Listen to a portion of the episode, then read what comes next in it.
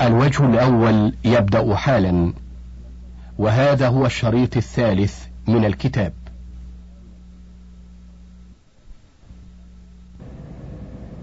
ثم يقول بعنوان العقل وحده لا يغني.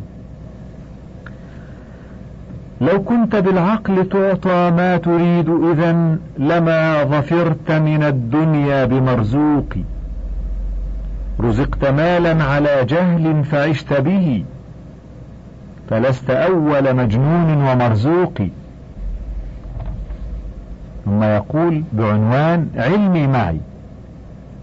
علمي معي حيثما يممت ينفعني. قلبي وعاء له لا بطن صندوقي إن كنت في البيت كان العلم فيه معي. أو كنت في السوق كان العلم في السوق. ثم يقول بعنوان الصديق ربما أخطأ في حق الصديق. دام نفعا فضر من غير قصد ومن البر ما يكون عقوقا. ثم يقول بعنوان هو الحظ. قال محمد بن المنصور قرأت في كتاب طاهر ابن محمد النيسابوري بخط الإمام الشافعي. إن امرأ وجد اليسار فلم يصب حمدا ولا شكرا لغير موفق. الجد يدني كل أمر شاسع والجد يفتح كل باب مغلق. وإذا سمعت بأن مكدودا أتى ماء ليشربه فغاض فحققي. وأحق خلق الله بالهم امرؤ ذو همة يبلى بعيش ضيق. ومن الدليل على القضاء وكونه بؤس اللبيب وطيب عيش الأحمق.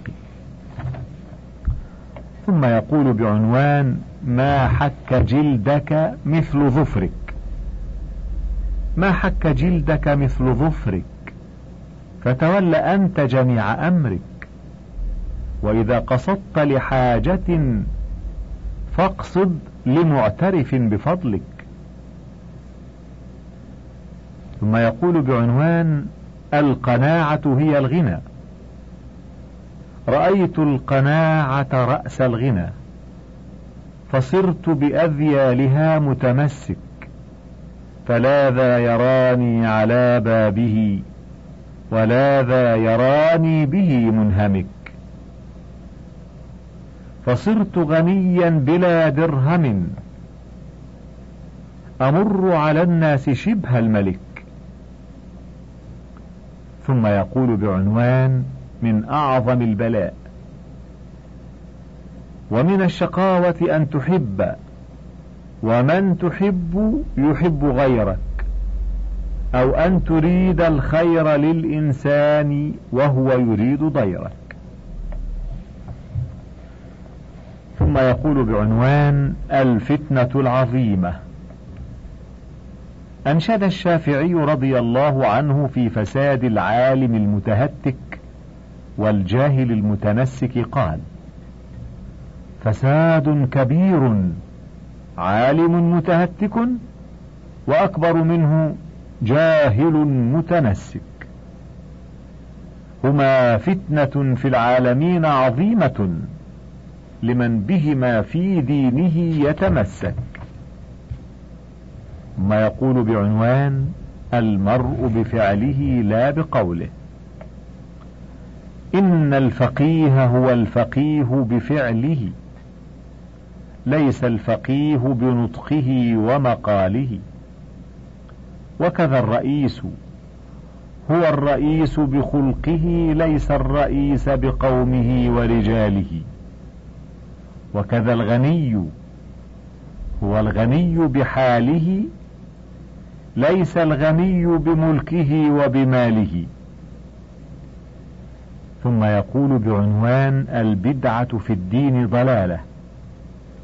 وقال الربيع سمعت الشافعي يقول أفضل الناس بعد رسول الله صلى الله عليه وسلم أبو بكر ثم عمر ثم عثمان ثم علي.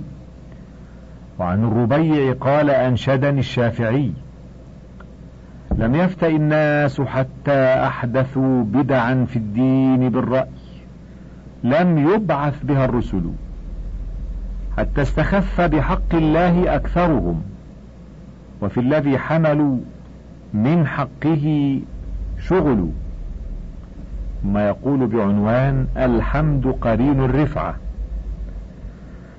صن النفس واحملها على ما يزينها تعش سالما والقول فيك جميل. ولا تولين الناس إلا تجملا نبى بك دهر أو جفاك خليل. وإن ضاق رزق اليوم فاصبر إلى غد عسى نكبات الدهر عنك تزول. ولا خير في ود امرئ متلون إذا الريح مالت مال حيث تميل. وما أكثر الإخوان حين تعدهم ولكنهم في النائبات قليل. ثم يقول بعنوان وهل يستوي العالم والجاهل؟ تعلم فليس المرء يولد عالما وليس أخو علم كمن هو جاهل. وإن كبير القوم لا علم عنده صغير إذا التفت عليه الجحافل. وإن صغير القوم إن كان عالما كبير إذا ردت إليه المحافل. ثم يقول بعنوان تفرغ لطلب العلم. لا يدرك الحكمة من عمره يكدح في مصلحة الأهل. ولا ينال العلم إلا فتى خال من الأفكار والشغل. لو أن لقمان الحكيم الذي سارت به الركبان بالفضل بلي بفقر وعيال لما فرق بين التبن والبقل. ثم يقول بعنوان الوقوف على أبواب الملوك ذل. إن الملوك بلاء حيثما حلوا. فلا يكن لك في أبوابهم ظل. ماذا تؤمل من قوم إذا غضبوا جاروا عليك؟ وإن أرضيتهم ملوا. فاستغن بالله عن أبوابهم كرما إن الوقوف على أبوابهم ذل. ما يقول بعنوان الرفض والنصب. إذا نحن فضلنا عليا فإننا روافض بالتفضيل عند ذوي الجهل. وفضل أبي بكر إذا ما ذكرته رميت بنصب عند ذكري للفضل. فلا زلت ذا رفض ونصب كلاهما بحبيهما حتى أوسد في الرمل. ثم يقول بعنوان حب آل البيت فرض. يا آل بيت رسول الله حبكم فرض من الله في القرآن أنزله. يكفيكم من عظيم الفخر أنكم من لم يصل عليكم لا صلاة له. ثم يقول بعنوان التحامق غير الحمق. جرت بين الشافعي وبين بعض أصحابه مجانة فقال وأنزلني طول النوى دار غربة إذا شئت لاقيت امرأ لا أشاكله أحامقه حتى يقال سجية ولو كان ذا عقل لكنت أعاقله. المراد بالنوى البعد عن العقلاء. وأهل الدين إلى أهل الهزل والمجانة تصنعا. وقد ألاقي جاهلا لا أشاكله ولا أوافقه ولكني أجاريه في حمقه حتى يظن الجهلاء أن ذلك طبيعة وخلقة بي. ولو كان ذا عقل لشاكلته في عقله وجريت معه في فهمه. ثم يقول بعنوان استعارة كتب. استعار الشافعي من محمد بن الحسن الكوفي الفقيه تلميذ أبي حنيفة شيئا من كتبه فلم يسعفه به. فكتب إليه الشافعي رضي الله عنه يقول قل للذي لم تر عينا من رآه مثله ومن كان من رآه قد رأى من قبله لأن ما يجنه فاق الكمال كله. العلم ينهى أهله أن يمنعوه أهله لعله يبذله لأهله لعله. ثم يقول بعنوان طريق المعالي وقال رضي الله عنه بقدر الكد تكتسب المعالي ومن طلب العلا سهر الليالي. ومن رام العلا من غير كد أضاع العمر في طلب المحال تروم العز ثم تنام ليلا يغوص البحر من طلب اللآلي. البيت الأول في هذه الأبيات مروي ذائع. ولكن بقدر الذيوع يكون قبول النفوس للأقوال. والمحال في البيت الثاني المستحيل. ما يقول بعنوان كثرة العلم تورث التواضع. كلما أدبني الدهر أراني نقص عقلي. وإذا ما ازددت علما زادني علما بجهلي. ثم يقول بعنوان الحظ يرفع ويخفض. المرء يحظى ثم يعلو ذكره حتى يزين بالذي لم يفعل. وترى الغني إذا تكامل ماله يخشى وينحل كل ما لم يعمل. ثم يقول بعنوان داريت كل الناس لكن. وداريت كل الناس لكن حاسدي مداراته عزت وعز منالها.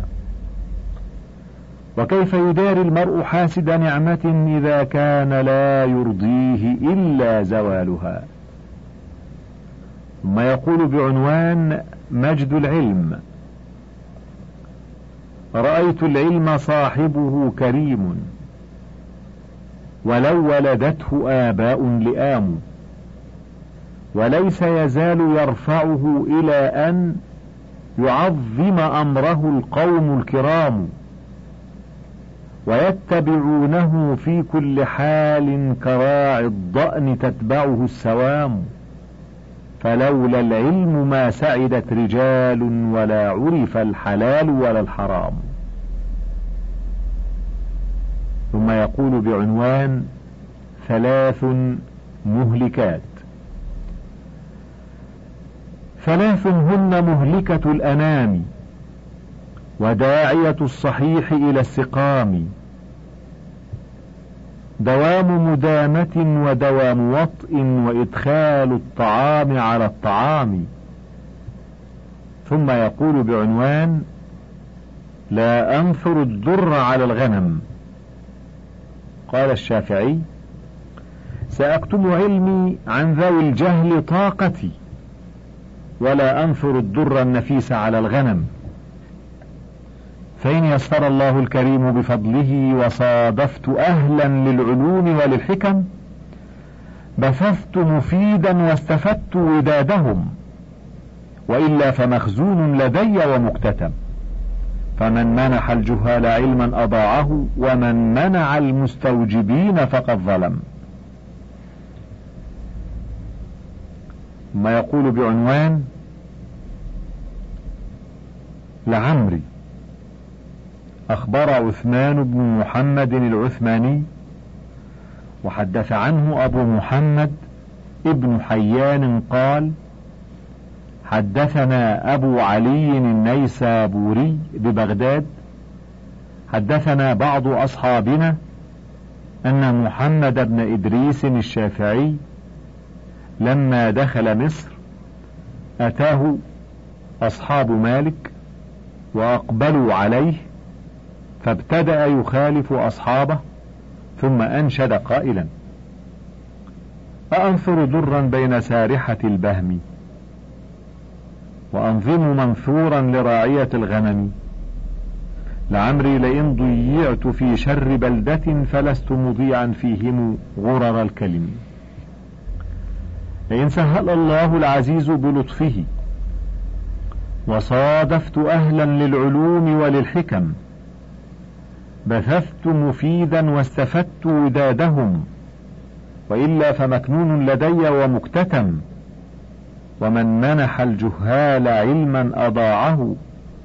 ومن منع المستوجبين فقد ظلم. ثم يقول بعنوان العفة تورث العفة. عفوا تعف نساؤكم في المحرم. وتجنبوا ما لا يليق بمسلم. إن الزنا دين. فإن أقرضته كان الوفى من أهل بيتك فاعلمي. ثم يقول عن أسباب الغنى أجود بموجود ولو بت طاويا على الجوع كشحا والحشا يتألم. وأظهر أسباب الغنى بين رفقتي ليخفاهم حالي وإني لمعدم. وبيني وبين الله أشكو فاقتي حقيقا فإن الله بالحال أعلم. ثم يقول بعنوان ليس للشامتين يوم. وحدث أبو الحسن الصابنجي المصري قال رأيت قبر أبي عبد الله الشافعي بمصر وعند رأسه لوح مكتوب عليه. قضيت نحبي فسر قوما حمقى بهم غفلة وقوما. كأن يومي على حتم وليس للشامتين يوم. وهو شعر أشبه بشعر الشافعي ولعله كان أوصى بكتابته على قبره. ثم يقول بعنوان الحر لا يهتك حرمة أخيه. يا هاتكا حرم الرجال وقاطعا سبل المودة. عشت غير مكرم. لو كنت حرا من سلالة ماجد ما كنت هتاكا لحرمة مسلم. من يزني يزنى به ولو بجداره. إن كنت يا هذا لبيبا فافهمي. ثم يقول بعنوان لا تتعب نفسك. قال الأصبهاني حدثنا محمد بن إبراهيم. حدثنا الحسين بن محمد ابن غوث الدمشقي قال سمعت المزني يقول كلم الشافعي في بعض ما يراد منه فأنشأ يقول ولقد بلوتك وابتليت خليفتي ولقد كفاك معلمي تعليمي ثم يقول بعنوان تضرع ودعاء. بموقف ذلي دون عزتك العظمى بمخفي سر لا أحيط به علما بإطراق رأسي باعترافي بذلتي بمد يدي استمطر الجود والرحمة بأسمائك الحسنى التي بعض وصفها لعزتها يستغرق النثر والنظم بعهد قديم من ألست بربكم بمن كان مكنونا فعرف بالأسمى أذقنا شراب الأنس يا من إذا سقى محبا شرابا لا يضام ولا يظمأ ثم يقول بعنوان حبيبي أنت سؤلي حدث المزني وهو أبو إبراهيم إسماعيل بن يحيى قال دخلت على الشافعي في مرضه الذي مات فيه فقلت كيف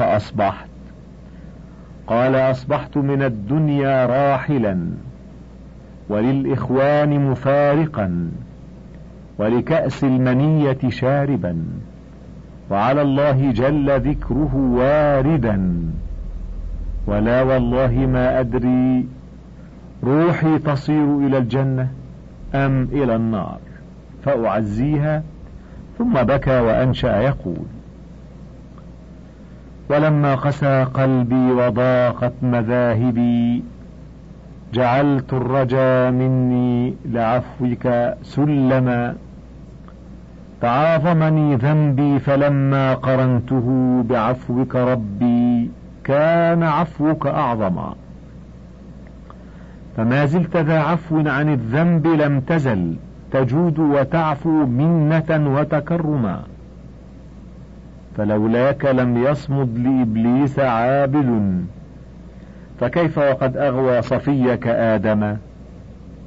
فيا ليت شعري هل أصير لجنة أهنى وأما للسعير فأندما فلله ضر العارف الندب إنه تفيض لفرط الوجد أجفانه دما يقيم إذا ما الليل مد ظلامه على نفسه من شدة الخوف مأتما فصيحا إذا ما كان في ذكر ربه وفيما سواه في الورى كان أعجما ويذكر أياما مضت من شبابه وما كان فيها بالجهالة أجرما. فصار قرين الهم طول نهاره. أخى السهد والنجوى إذا الليل أظلما. يقول حبيبي أنت سؤلي وبغيتي كفى بك للراجين سؤلا ومغنما. ألست الذي غذيتني وهديتني؟ ولا زلت منانا علي ومنعما. عسى من له الإحسان يغفر زلتي ويستر أوزاري وما قد تقدما. ثم يقول بعنوان صون العلم. العلم من فضله لمن خدمه أن يجعل الناس كلهم خدمه. فواجب صونه عليه كما يصون في النفس عرضه ودمه. فمن حوى العلم ثم أودعه بجهله غير أهله ظلمه. ثم يقول بعنوان كيف ننال العلم؟ أخي لن تنال العلم إلا بستة. سأنبيك عن تفصيلها ببيان ذكاء وحرص واجتهاد وبلغة وصحبة أستاذ وطول زمان. وقد رويت هذه الأبيات برواية أخرى تقول أخي لن تنال العلم إلا بستة سآتيك عنها مخبرا ببياني ذكاء وحرص واصطبار وبلغة وصحبة أستاذ وطول زمان. ثم يقول بعنوان صنت نفسي عن الهوان. قنعت بالقوت من زماني وصنت نفسي عن الهوان. خوفا من الناس أن يقولوا فضل فلان على فلان. كنت عن ماله غنيا فلا أبالي إذا جفاني. ومن رآني بعين نقص رأيته بالتي رآني. ومن رآني بعين ثم رأيته كامل المعاني. ثم قال أهين لهم نفسي. قال أبو يعقوب البويطي لم أزل أسمع الشافعي كثيرا يردد هذا البيت. أهين لهم نفسي لأكرمهم بها. ولن تكرم النفس التي لا تهينها. وقد يكون البيت ليس له وإنما أنشده والبويطي من أصحاب الشافعي. ثم يقول بعنوان احفظ لسانك. احفظ لسانك أيها الإنسان. لا يلدغنك إنه ثعبان. كم في المقابر من قتيل لسانه كانت تهاب لقاءه الأقران. ثم يقول بعنوان نعيب زماننا نعيب زماننا والعيب فينا وما لزماننا عيب سوانا. ونهجو ذا الزمان بغير ذنب ولو نطق الزمان لنا هجانا. وليس الذئب يأكل لحم ذئب ويأكل بعضنا بعضا عيانا. ثم يقول بعنوان أصبحوا مثلا. تحكموا فاستطالوا في تحكمهم وعما قليل كأن الأمر لم يكن. لو أنصفوا أنصفوا لكن بغوا فبغى عليهم الدهر بالأحزان والمحن.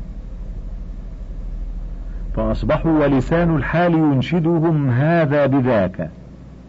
ولا عتب على الزمن. ثم يقول بعنوان ما شاء كان وما لم يشأ لم يكن. قال ابن كثير كان الشافعي يقول القرآن كلام غير مخلوق. ومن قال مخلوق فهو كافر.